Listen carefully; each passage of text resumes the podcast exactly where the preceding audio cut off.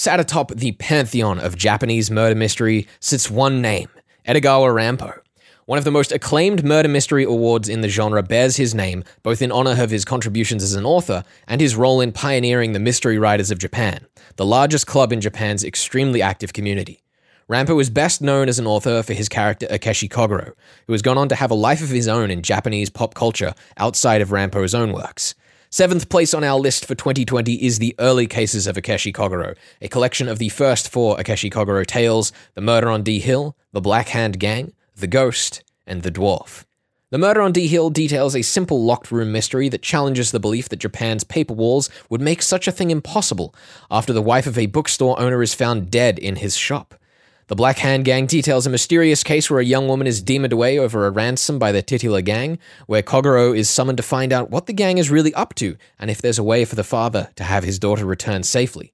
The Ghost, interestingly one of Rampo's least favorite of his own works, follows a businessman who is stalked by his recently deceased arch nemesis, in which Kogoro arrives late in the tale and sets about undoing the curse. The final, the Dwarf was the first novel length Akechi Kogoro story, detailing the tragic death of a young girl and her family's collaboration with Kogoro to unravel the actions of the elusive dwarf that appears responsible for the murder.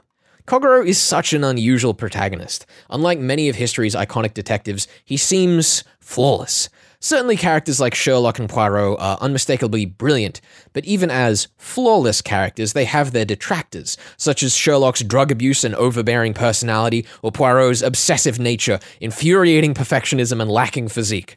Kogoro, much in the spirit of Van Dine's Philo Vance, is personable, intelligent, quick witted, and handsome, ready to rise to any challenge that should face him. It's not to say that these two are alone in their faultlessness, but rather that, like Philo Vance, history tends to treat them less kindly. Somehow, though, I don't find Kogoro anywhere near as obnoxiously perfect. Kogoro is more sparingly used, with his talent only coming out when it seems Rampo believes you have had the opportunity to learn what you need. In some cases, like The Ghost, when he doesn't appear until the end of the story, it's an announcement by Rampo that you should be able to solve this by now, a rather blatant example of how he treats his detective. This isn't to say that Kogoro is absent of character. His curiosity is enticing as he leads his chronicler to and fro with quiet clues as to his own thought process. Particularly the mind games played with the multicolored kimono that even had our narrator suspecting Kogoro himself of the murder on D Hill were excellently played. His exuberant intrigue as he discovers he inadvertently saved a man's life in The Ghost, the remarkable moment he has at the end of The Dwarf, they're all fantastic and make his pure perfection feel closer to human than it would be reasonable to expect. These are also the first cases in the character's run, so don't expect it to remain this way if you delve deeper into the Kogoro catalog. In these stories alone, Rampo's approach to a perfect detective is so much more compelling than Van Dine's, and I think it's a fascinating case study to compare these two, as their approaches on the surface are so similar. As for the mysteries themselves, we have an interesting bundle. I don't think any of them are particularly challenging, though it's worth noting that despite managing to piece it all together, the dwarf did manage to best me. I won't get into how it managed to do that, but this was one of the most satisfying defeats I've experienced in a long time, even if it was a very cheap blow that knocked me out.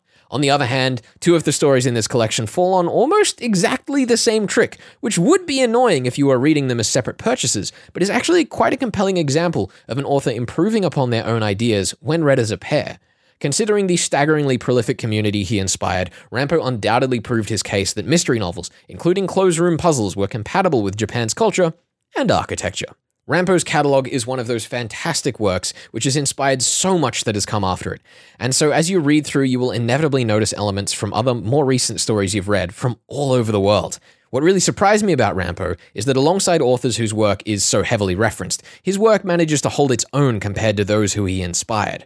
The brilliant absurdity and occasional grotesque touches provide each story with a flair that, whilst others have undoubtedly improved upon since, still have a great deal of unique value. There are occasional touches that had me concerned, such as the dwarf's peculiar description, but Rampo is clear about making it a caricature and is reported to have gone to lengths to ensure it was portrayed respectfully in film adaptations. Other motivations revolve around darker or more hidden parts of society and do so in a way that is credible and engaging, but I dare not say more because Rampo has trapped me by tying them so closely with the core of his puzzles.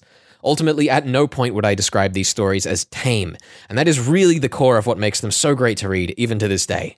The early cases of Akechi Kogoro lands itself at 7th place for review season 2020 here on Death of the Reader. The collection is translated by William Vartaresian and is published by Kurodahan Press. Be sure to get subscribed so you catch all of our reviews for the 2020 season and keep up with what we're doing at Flex and Herds on social media. You're listening to 2SER 107.3.